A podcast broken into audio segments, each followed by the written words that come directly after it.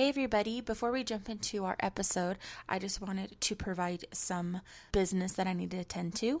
First things first, do you write or know someone that writes short stories and would want to be featured in our season two of short stories? Send us a message on our Facebook, Instagram, Twitter, or at swipe right for sleep podcast at gmail.com for more information.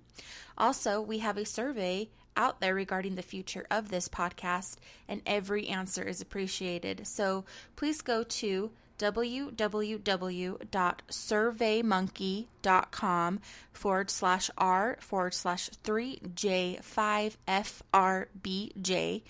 And this will also be posted on our webpage in the blog portion if you would like to go to it to answer some questions regarding the future.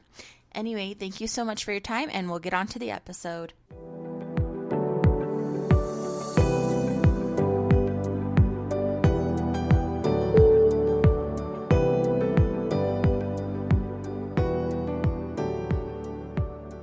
This is Swipe Right for Sleep with Adriana.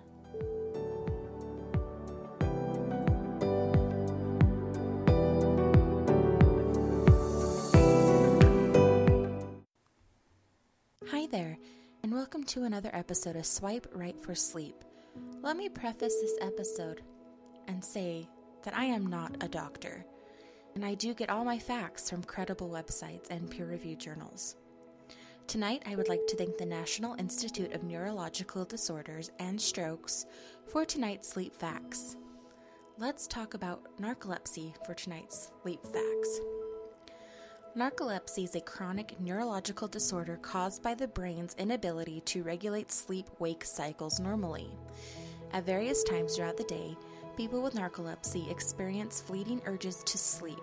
If the urge becomes overwhelming, Patients fall asleep from periods lasting from a few seconds to several minutes. In rare cases, some people may remain asleep for an hour or longer. Narcoleptic sleep episodes can occur at any time and thus frequently prove profoundly disabling. People may involuntarily fall asleep while at work or at school, when having a conversation, playing a game, eating a meal, or, most dangerously, when driving an automobile or operating other types of potentially hazardous machinery. In addition to daytime sleepiness, three other major symptoms frequently characterize narcolepsy cataplexy, or the sudden loss of voluntary muscle tone, vivid hallucinations during sleep onset or upon awakening, and brief episodes of total paralysis at the beginning or end of sleep. Narcolepsy is not rare, but it is an underrecognized and underdiagnosed condition the disorder is estimated to affect about 1 in every 2,000 Americans, but the exact prevalence rate remains uncertain, and the disorder may affect a larger segment of the population.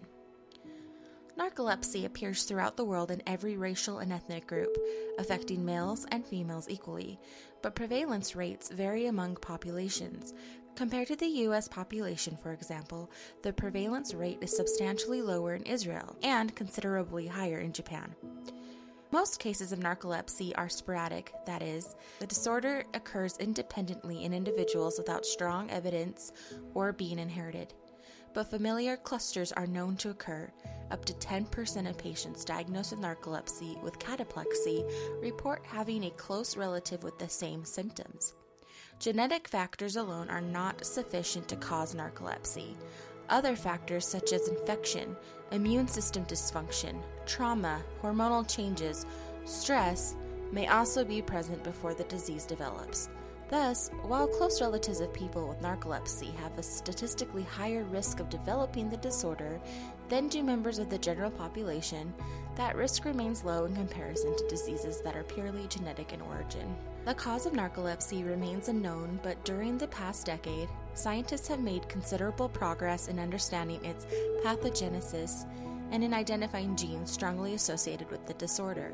Researchers have also discovered abnormalities in various parts of the brain involved in regulating REM sleep that appear to contribute to the system development. Experts now believe it is likely that, similar to many other complex chronic neurological diseases, narcolepsy involves multiple factors interacting to cause neurological dysfunction and REM sleep disturbances. Narcolepsy cannot yet be cured, but EDS and cataplexy, the most disabling symptoms of the disorder, can be controlled in most patients with drug treatment.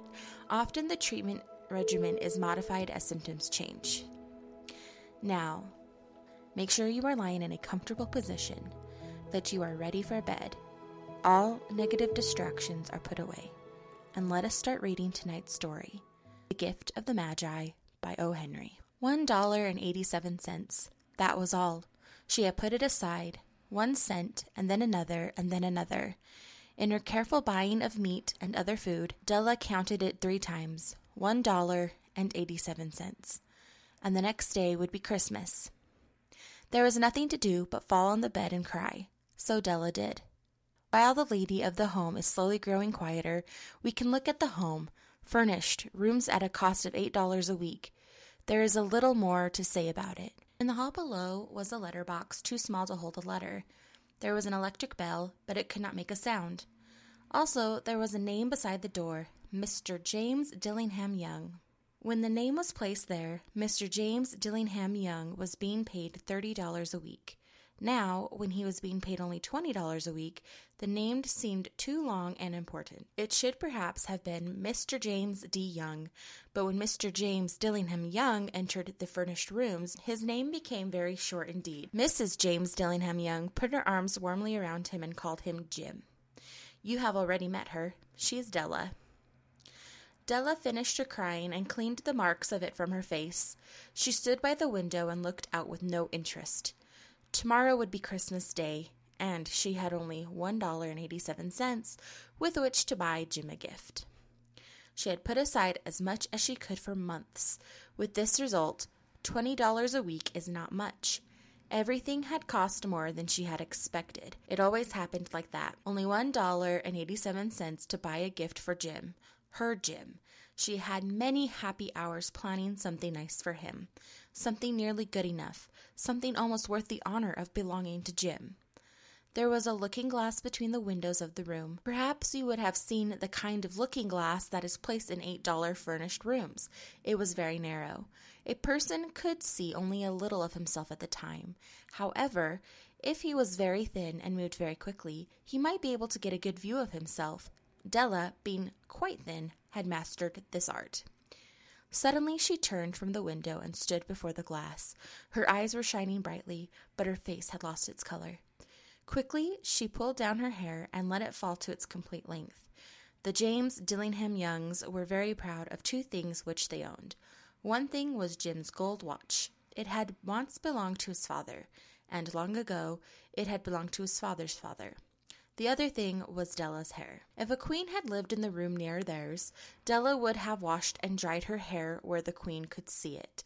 Della knew her hair was more beautiful than any queen's jewels and gifts. If a king had lived in the same house, with all his riches, Jim would have looked at his watch every time they met. Jim knew that no king had anything so valuable. So now Della's beautiful hair fell about her, shining like a falling stream of brown water. It reached below her knee. It almost made itself into a dress for her. And then she put it up on her head again, nervously and quickly. Once she stopped for a moment and stood still while a tear or two ran down her face. She put on her old brown coat. She put on her old brown hat. With the bright light still in her eyes, she moved quickly out the door and down the street. Where she stopped, the sign said, Mrs. Sofronie Hair articles of all kinds. Up to the second floor Della ran and stopped to get her breath. Mrs. Sofronie, large, too white, cold eyed, looked at her. Will you buy my hair? asked Della. I buy hair, said Mrs. Sofronie.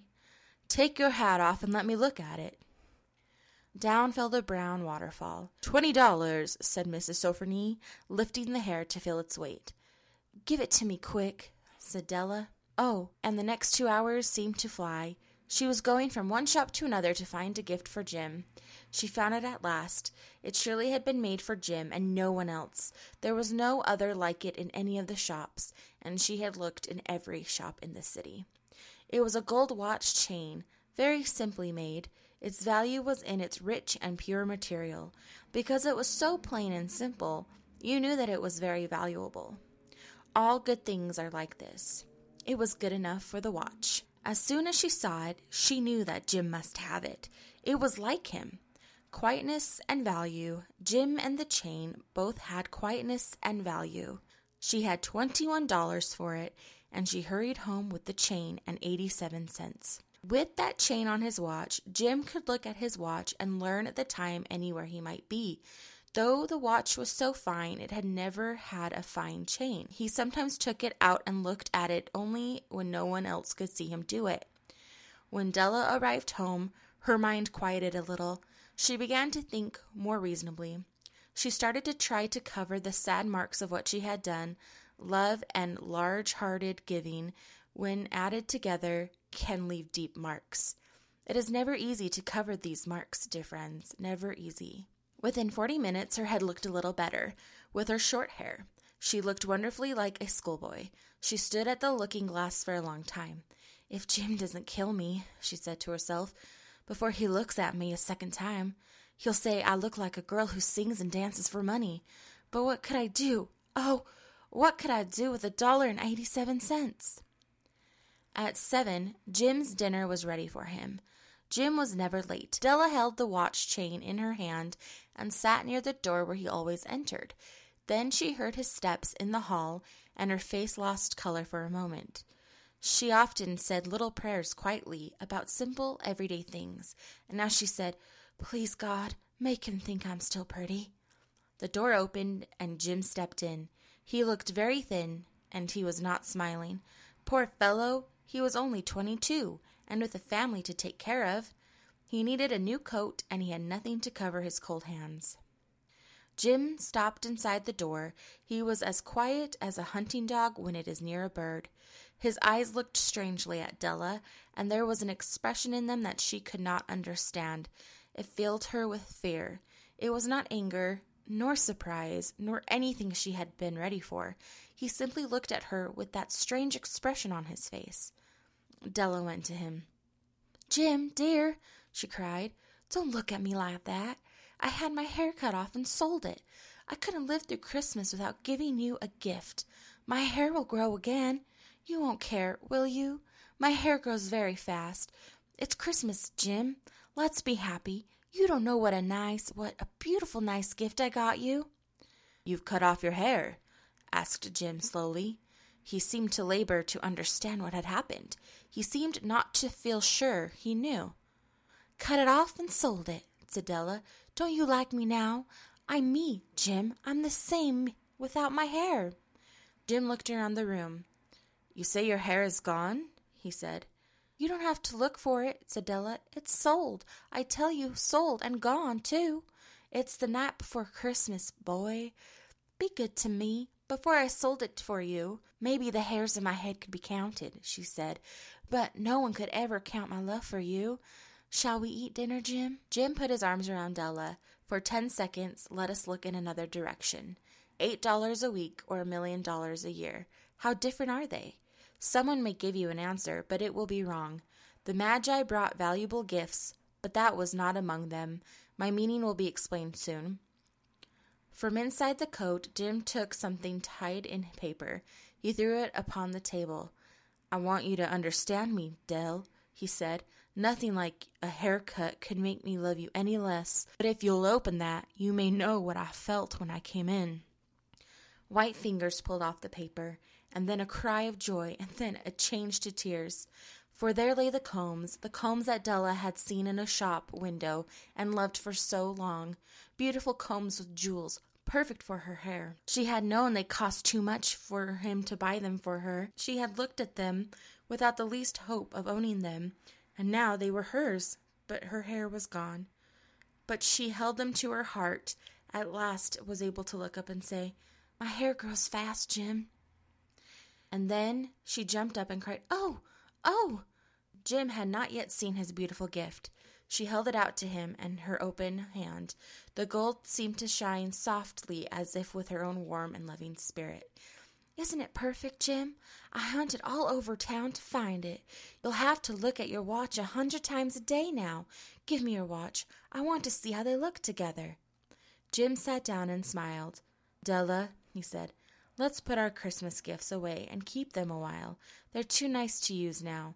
I sold the watch to get the money to buy the combs, and now I think we should have our dinner. The Magi, as you know, were wise men, wonderfully wise men, who brought gifts to the newborn Christ child. They were the first to give Christmas gifts. Being wise, their gifts were doubtless wise ones. And here I have told you the story of two children who were not wise. Each sold the most valuable thing he owned in order to buy a gift for the other. But let me speak a last word to the wise of these days. Of all who give gifts, these two were the most wise. Of all who give and receive gifts, such as they are the most wise, everywhere they are the wise ones, they are the Magi. Hey there, dreamer. Are you still with me? Well, if you are, I hope you enjoyed that story. Follow us on our social media accounts Twitter, swipe 4, the number 4, sleep, and Instagram at Swipe Right for Sleep Podcast. Visit our website www.swiperightforsleep.com and read our blog where I will post articles about the different sleep facts. If you have any suggestions for future episodes, drop us a line on our social medias, website, or email us at swiperightforsleeppodcast at gmail.com. Want more? Listen to our previous season and look for more content coming soon. When you wake up, don't forget to rate us wherever you listen. This podcast could not run without our listeners. Good night, dreamer.